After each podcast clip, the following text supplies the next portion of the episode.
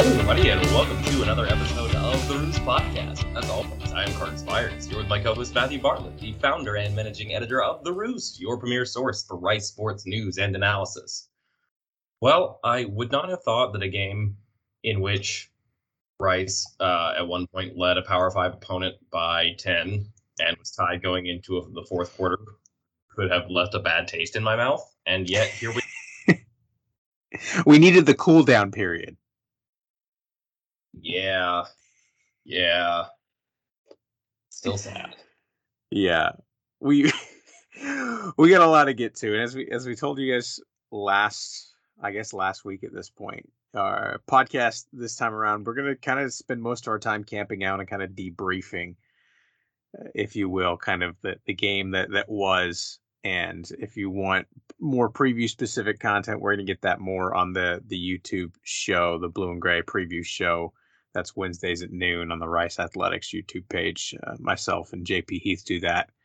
Uh, and it's a lot of fun. So if you want a look ahead, go look there. If you want to, I guess, relive, relive the horror. right. You know, hopefully it's it's not always the horror, but we got some horror to get to this week. Uh, and then, of course, if you want, uh, we'll, we'll talk some injuries. Unfortunately, a little bit probably in this podcast. If you want notes on how the quarterback rotation is looking like in practice because we saw some of that already this week. And go ahead and subscribe on Patreon. We got all there. We'll probably hit the high points here, but all the nitty gritty is there, and uh, you'll get a you know a couple bonus takeaways on the game, some thoughts like that. I had a we're doing a uh, kind of a, a live game play by play and kind of key moments on the Patreon page too. So we always got something there for you. So go ahead and check that out. And I think that about probably does us for housekeeping piece. And that kind of gets us to Arkansas. So Carter, after after a couple days to collect yourself, where are you at, man? I'm like I think there are some positives to take away. And, you know, as I've been saying before the season started, like getting through this this this Southwest Conference slate uh, of of Arkansas, UH, and Texas these first three games is less about what the record looks like after those three games. Although I absolutely feel like Rice has a chance to win this game against UH on Saturday, but it's less about what the record looks like and more about how is the team set up going forward into conference play. And there are some definite positives to take away from this. Um, I thought for most of the game, they really did not look physically overmatched against an SEC team, which is very much saying something. Um, there were lots of positives on offense. The defense is just as good as we expected. Um, but there are definitely things to clean up. There are definitely things they really, really need to improve on. And they really cannot afford any more serious injuries than they already had from that one game. So, yeah, stay was... healthy, settle on a quarterback, and um, yeah, that's about it, honestly. I was talking with Bloomgren about that on on Monday. I said, "You've coached a lot of football games. Have you ever ever been in a game like that where they were dropping like flies?" And uh, it was it was something else. And this was something that I didn't originally catch when I was going through, you know, through the the live action. But I, I went through and uh, I rewatched the game, and I got to the the fourth quarter, and by the time the fourth quarter rolled around, and you know, as everyone I'm sure is painfully aware that it was a tie game at the start of the fourth quarter. By the time the fourth quarter got there, and it was the the onslaught of the Arkansas offense started. Uh, Naeem Smith was not in the game. Uh, Sean Fresh was not in the game. Kenneth Orji was not in the game. And uh, Trayshawn Chamberlain had since re entered the game after being air casted yeah. off the field. Oh, geez. So it was good to have him back. He's he's doing great. Um, got x-rayed out in the I guess beginning of second quarter and said I saw him Monday, Tuesday, whatever it was, and he's doing fine. So we will have him back, and and and, we we'll see on the the rest of them. I'll kind of have more updates. That that's where you need to go check out the Patreon and see who's practicing on Thursday. Uh, it seemed like we did have a lot of those guys back on the field on, on the defensive front. Um, so so that was good. And then I kind of I want to kind of segment the defensive performance into two pieces because you know obviously we're going to remember the fourth quarter and I think there was something some aspect of getting SEC'd not not to use that as an the bigger faster stronger over the totality of 60 minutes uh, Yeah. I think that was part of it. I think there was another part that, man, when the offense started imploding and the defense was putting their back against the wall time and time again, eventually you break because that's how football. Eventually, the dam breaks. Yeah. right, and that doesn't make you a, a bad defense. That's just like if you're a defense and you you win fifty percent of the time, that's probably better than average, right? Like, Yeah. No, I least- thought the first three quarters for the defense was much more illustrative of like who they are and what they're going to be this season than the, you know, like I said, the dam breaking in the fourth quarter. So nothing, nothing about what happened on defense in the fourth quarter, like other than injuries, gave me any reason for concern at all. Like I am not concerned about that point total. I am not concerned about 21 points in the fourth quarter. Like none of that concerns me in the slightest. I thought they were. Um, every bit kind of as good as we hoped they'd be. I mean, they gave up one score in the the first half, and then other than that, it was like five three and outs, basically, and or if- something if- like that. if KJ Jefferson is like human sized and he's like a 200 and a 200 pound quarterback, 210 and not 250, Trayshawn Chamberlain probably takes him down to the backfield on that third down play, and Rice is probably winning 17 nothing in the beginning of the third quarter. And not that Yeah. that changes how the game plays out, but um, yeah, seven three and outs by this defense. Five of them came in the first half.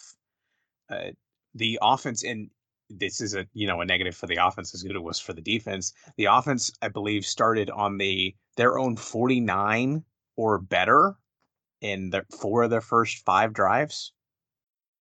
yeah, uh, it was close. absolutely a game of field position in the first half, um, and it's just it's very frustrating that Rice couldn't capitalize on those opportunities for the most part. But Yeah, and then we talked a little bit in our preview. Treylon Burks at wide receiver, you know, all SEC, all American kind of player, and he did not make a difference.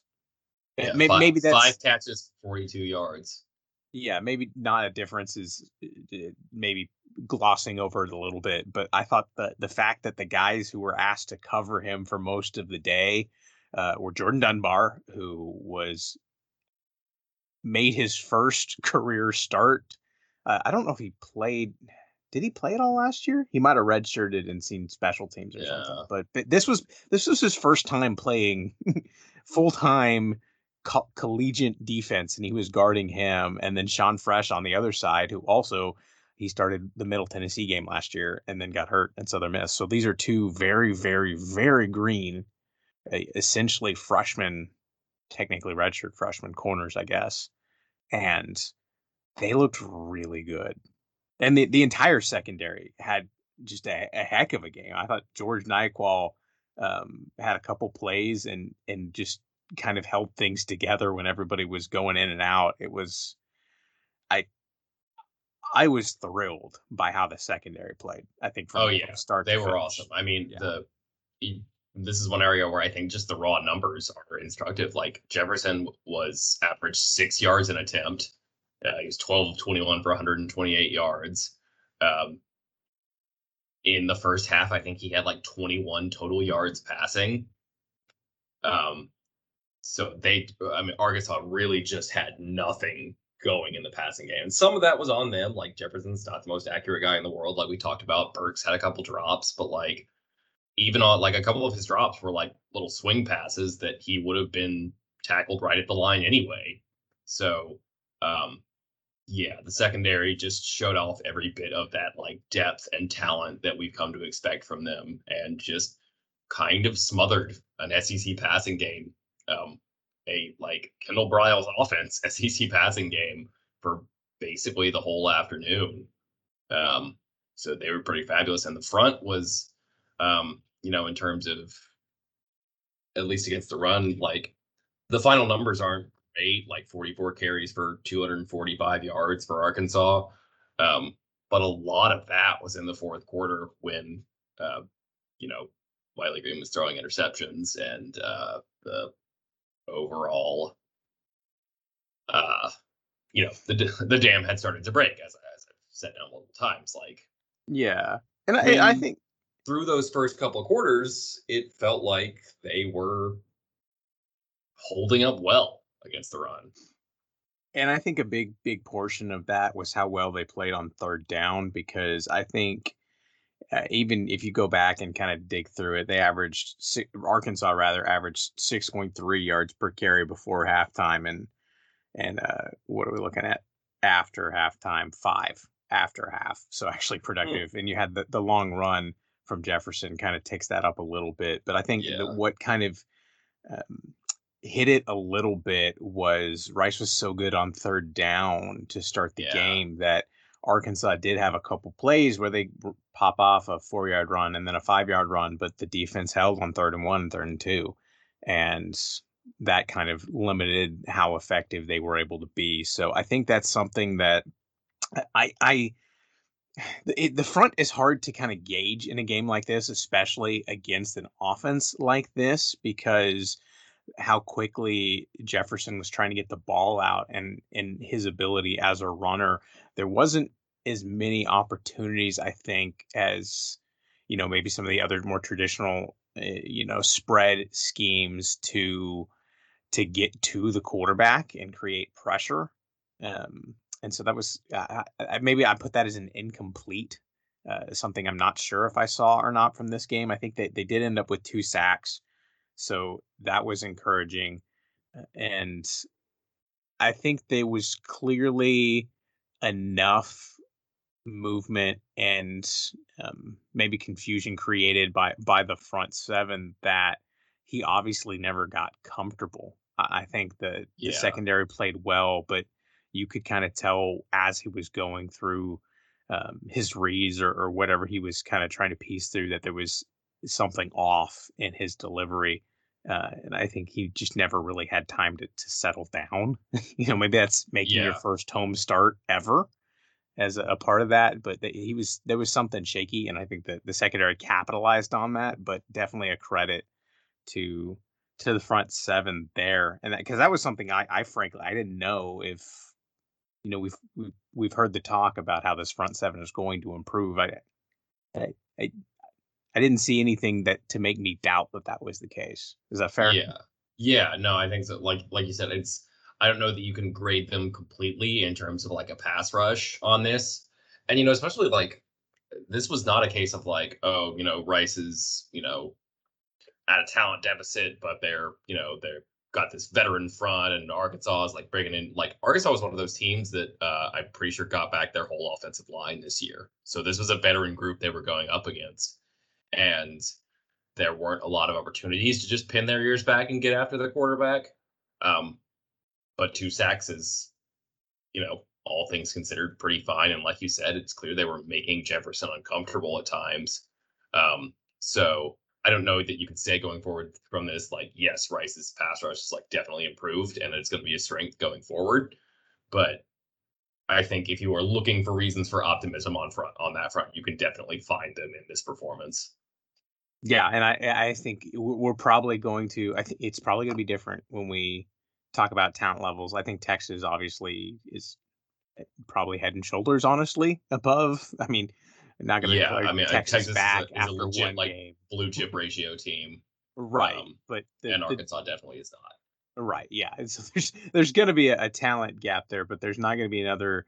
Uh, Hudson Card's great, but he's not. Uh, uh, Bloomgren referred to him as Daunte Culpepper uh, more, more than once. And it's kind of a kind of a joke, but kind of not. Um, obviously, he's not quite quite on that level yet, but uh, the size, speed, uh, power combination, I think, was because I saw Giovanni uh, Trayshawn Chamberlain made the the comment that Giovanni should have been wearing a 30 pound uh, flag flag vest during practice to help simulate because he was the scout guy, right? So yeah. you can simulate the running, but not yeah, not the not, not the size. Yeah, but overall, I think I, I, I we knew this defense was was great. I I feel just as strongly about that. The, they were able to shut down uh, probably the best wide receiver they're going to play all year. Is kind of I scan through my mental rolodex of opponents. Uh, probably at least up there.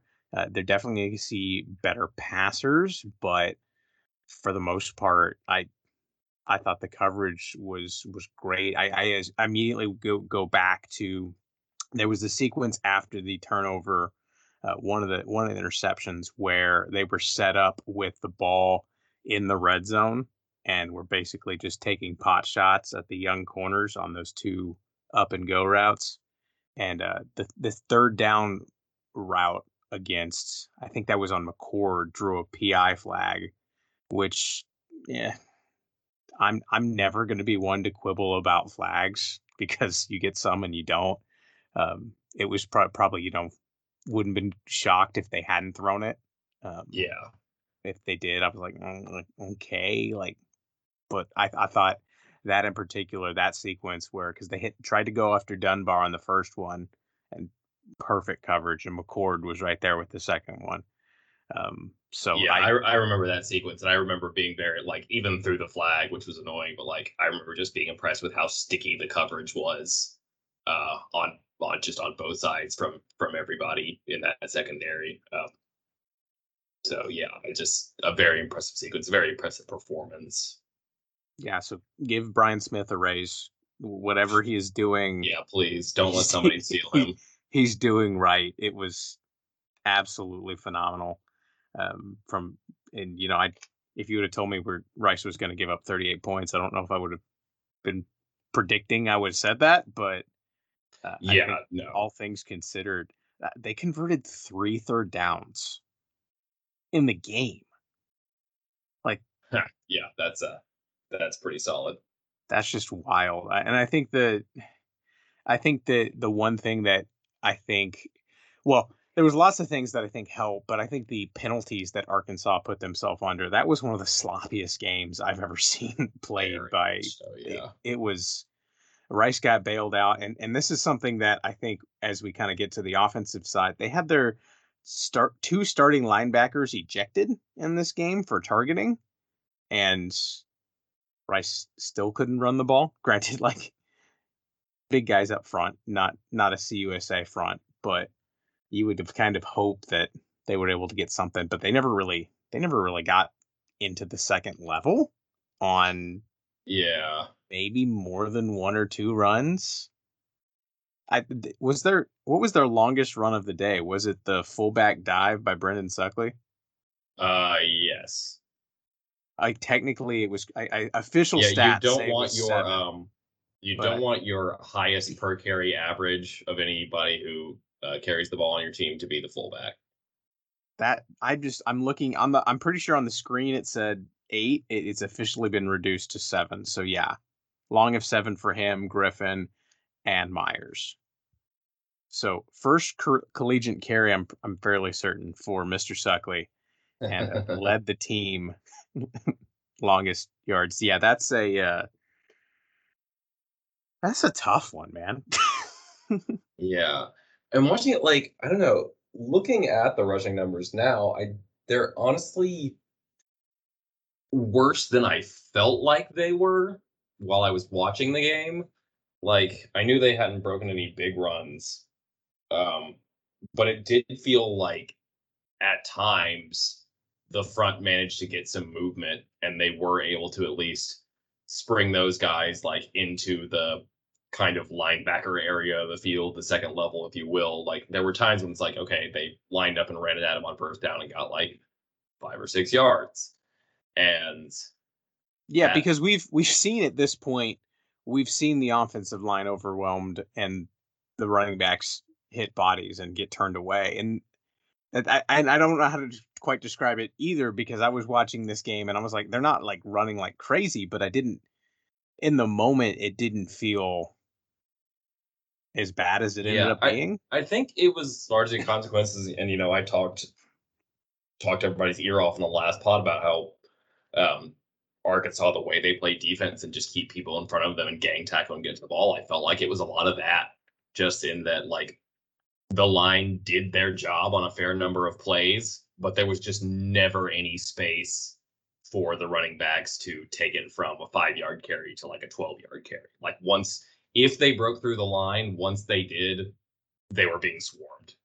So, um, obviously not an encouraging performance from the running game. I think um, in the future when they face defenses that aren't quite that like swarming and that don't play that kind of style and aren't as good at playing it, uh, there will be more opportunities for those five or six yard games to turn into to ten plus yards. So um, Yeah, I and I think worried was, about the offensive line coming into this game. I'm I wouldn't say that those worries have been uh like alleviated much, but I don't think they're like I'm not I don't feel worse about it than I did going into this game. yeah, I can think of only one play in particular where I was like, what happened offensive line? Um, which I kind of feel like that was we had that that game with the secondary right in 2018 and 2019. How many plays just went right over their head? Um, and I feel like we've kind of gotten to been able to play that game with the offensive line uh, over the past couple years too. Of how many times was it just like, nope, and uh, it was the fourth down run by Jordan Myers was the only time in this game where the offensive line just looked overwhelmed. And you know, I it, we can kind of back up because I think that might have been maybe a turning point in this game because at that point um that fourth down stop that was the game was 17-17 at that point. Yeah. no. Is that right? It was 17-14 yeah. Yeah. So Arkansas had just um, gotten that touchdown back, and that's when they got stopped on it. So I, uh, when they were going down there, kind of felt like a it didn't really feel make or break, honestly, because how good the defense had been playing up to that point.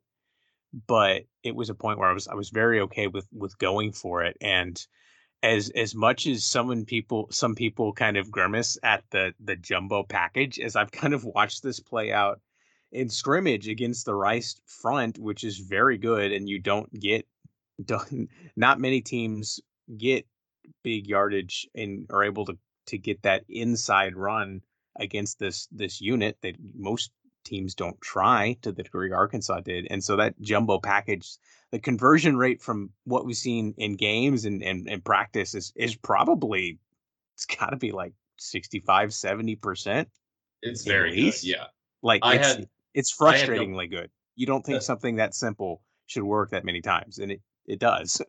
Yeah, I mean, it's just a matter of like, if you load up that many bodies, it's not that hard to get like one yard. Like, you're not gonna get real. You're not gonna go much of anywhere. But if all you need is like a little bit, like it's it's not too difficult to do that. So um, I had no problem with with going for it. I really didn't have any problem with the call either, um, because they have had a lot of success lining up in that package and getting those short yardage conversions. So um, I thought it was the right call. Um, it didn't work out. That's just how things go sometimes. So, um, I, was- I listened to to the Mike Bloomgren show earlier today, and um, JP was saying something like, "Yeah, no, you went for it there. It was obviously the right call." And um, and Bloom was like, "Well, it's not obviously the right call, is it? Because obviously a lot of people are going to have issues with it. Like, let me just you you don't have to hedge Bloom. Like, it was obviously the right call to go for it. Just because he didn't get it doesn't mean that that anyone who was doubting that call was uh was uh, correct in their doubts. You, you you should have gone for that. You made the right call. It just didn't work. Yeah, and we've had conversations about wishing this team would be more aggressive in years past. And Right. I, I think at the point he is he has so much more leeway to take extra shots that don't work than to not take the shots. I think that's that's probably Yeah. pretty fair. Uh, and especially in that situation as a, a a 20 point underdog winning on the road like yeah, you take that shot.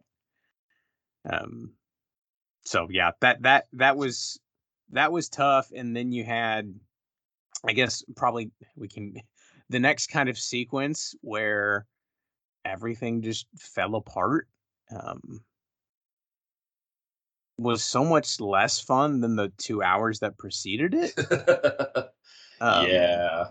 but I think I think we probably need to talk about it in the quarterback piece. So uh, Wiley Green, up until that point, had he had the the bomb touchdown. I think it was 44 yards officially to August Pete. So he was wide open. I Yeah. I've never seen. And aside, that was August Pete's best game as a Rice Owl. Oh, easily. Just Like not even close. he But he had I- another big one besides the touchdown.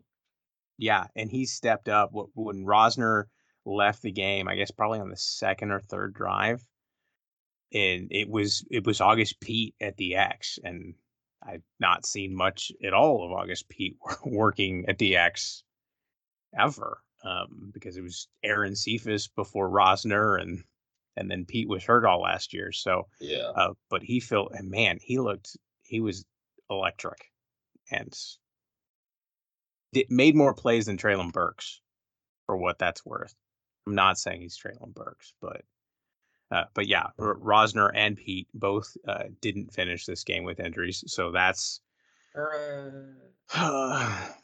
that's not looking good on that front. I'll say that. But quarterback, that's where we started or where we were going. Um, so the sequence after the fourth down, Wiley has a ball that is tipped at the line of scrimmage or close and intercepted. And you know, from from my vantage point, it looked like he was about to throw into a lot of traffic. So maybe the ball getting knocked down was not the worst thing that could have happened, but the interception probably was. Um, so I was like, I was not like foaming at the mouth, upset about that, but it was the sequence after that that kind of was the most puzzling because that was the drive where McCaffrey had come in, and we will get into the the quarterback carousel. McCaffrey had come in, played first and second down, and then his helmet comes off on second down, and so by rule he has to leave the game. Mhm. And so Green comes in off fresh off the bench and just telegraphs. Like his eyes never get off uh was that Pete or uh, Patterson? I don't remember who I don't remember. yeah, Yeah. I've, I've I've blanked it from my memory.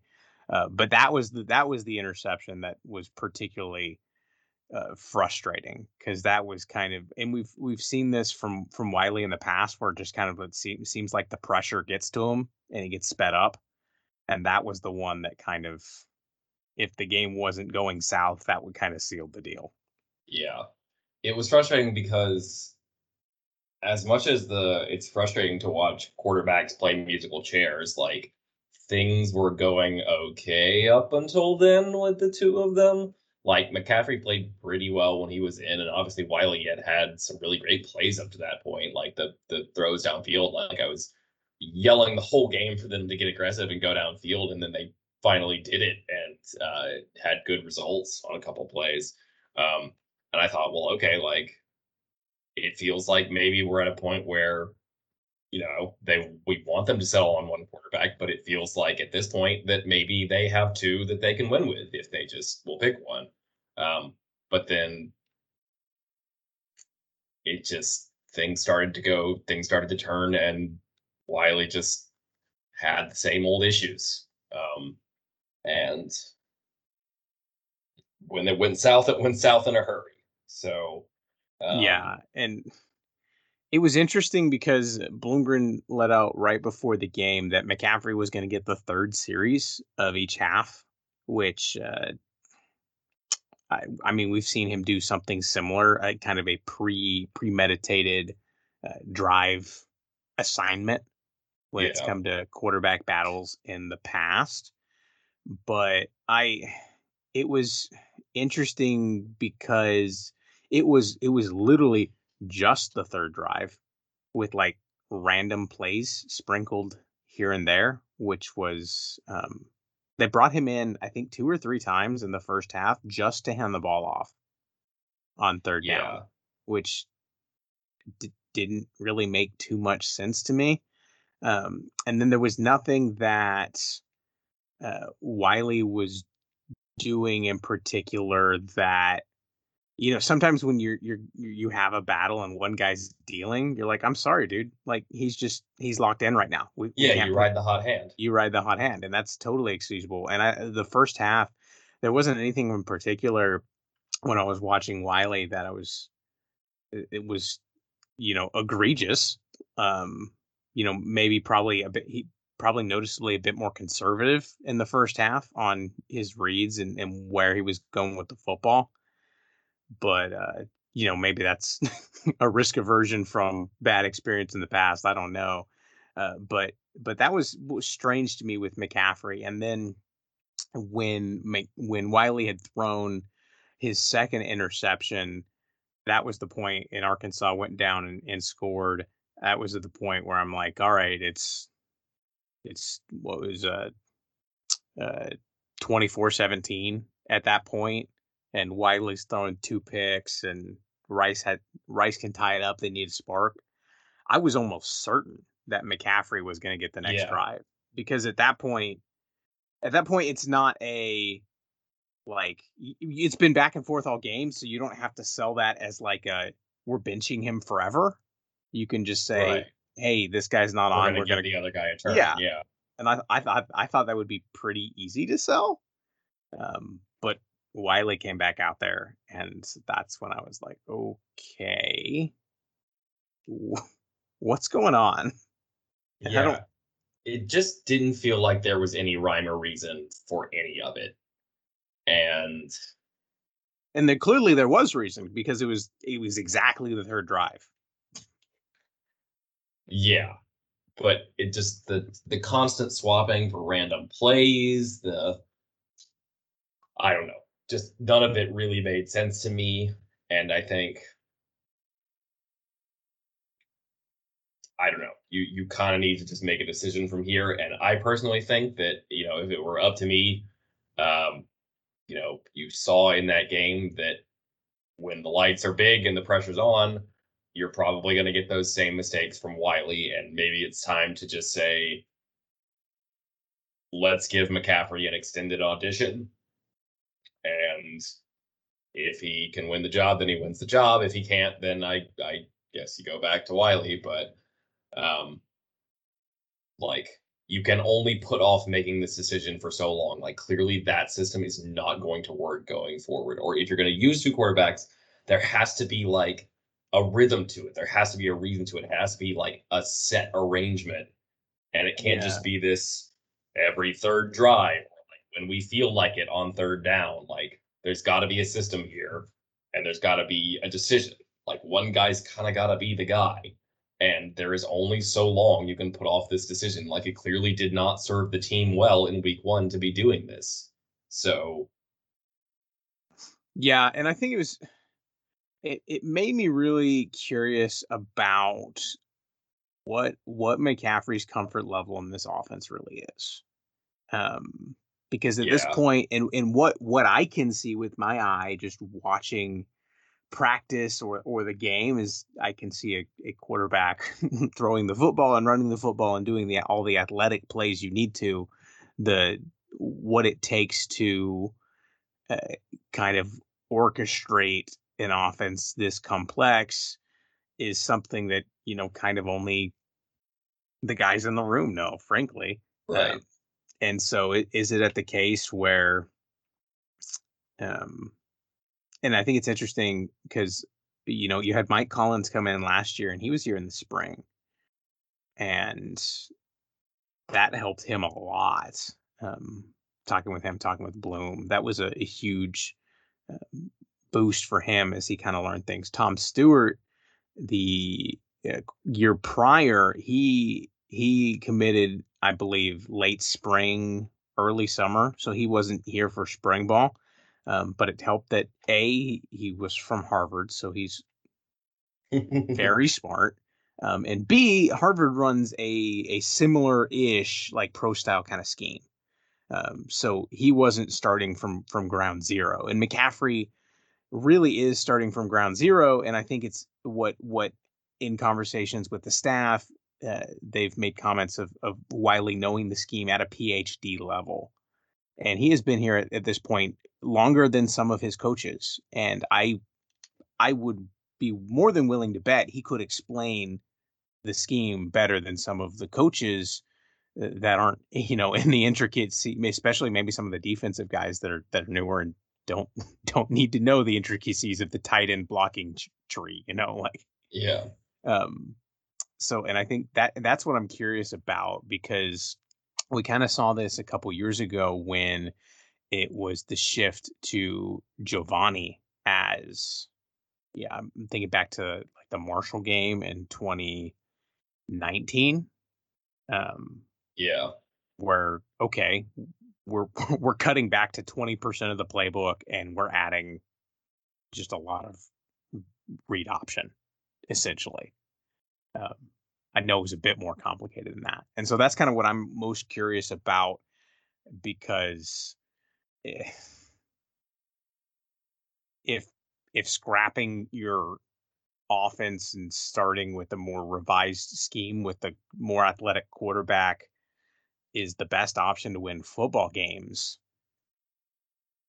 Yeah, I mean, I think you, you, probably have to do that, but also you probably don't want to do that. Like rebuilding the offense throughout the year probably seems pretty daunting too.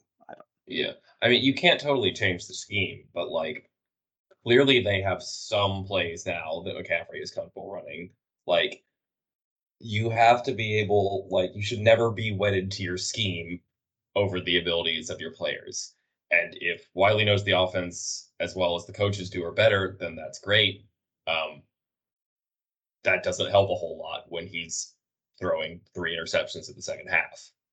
So no, um, it, it doesn't. And then this is a, you know, not football field related thing, but I think is interesting. And I've been talking with folks just around college football and any level of football, frankly. Uh, when's the last time ever that you can remember a backup quarterback that was a team captain? Yeah, it's not common. And I, I, I, uncommon. I can't. I literally cannot think of an instance.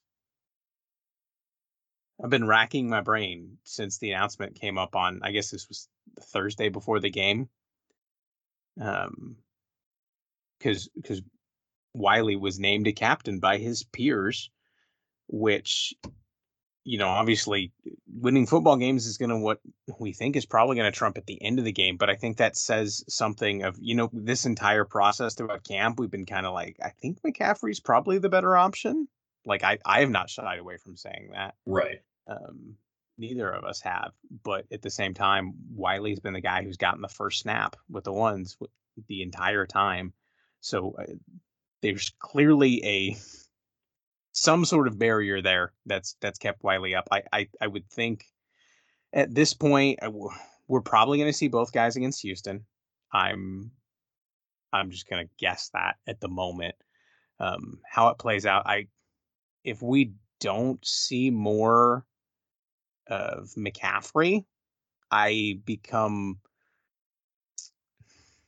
probably more concerned about his understanding of the system and ability to execute it than I do. I'm probably more more have more worry there than worried that Bloom is just gonna ride Wiley till the end. Does that make yeah. does that make sense? Yeah, no, no, no. I agree with you. So, I mean, I, I guess we'll see. And that's kind of it, it's it stinks that we kind of are back at the quarterback conversation in early September again for right. the umpteenth year in a row. But uh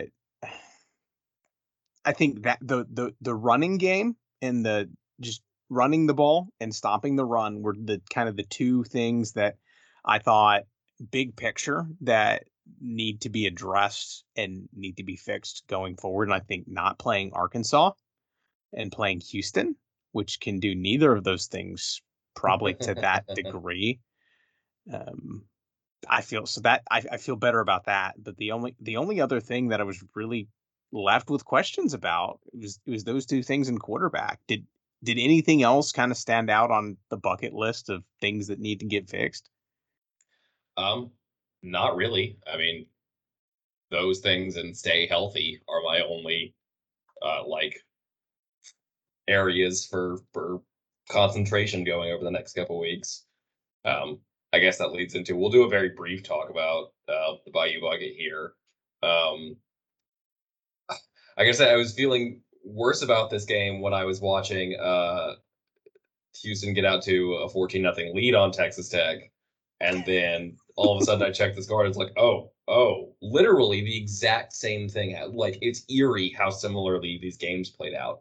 But well, the thing is that like the exact same ish, except Clayton Tune threw threw four interceptions instead of two.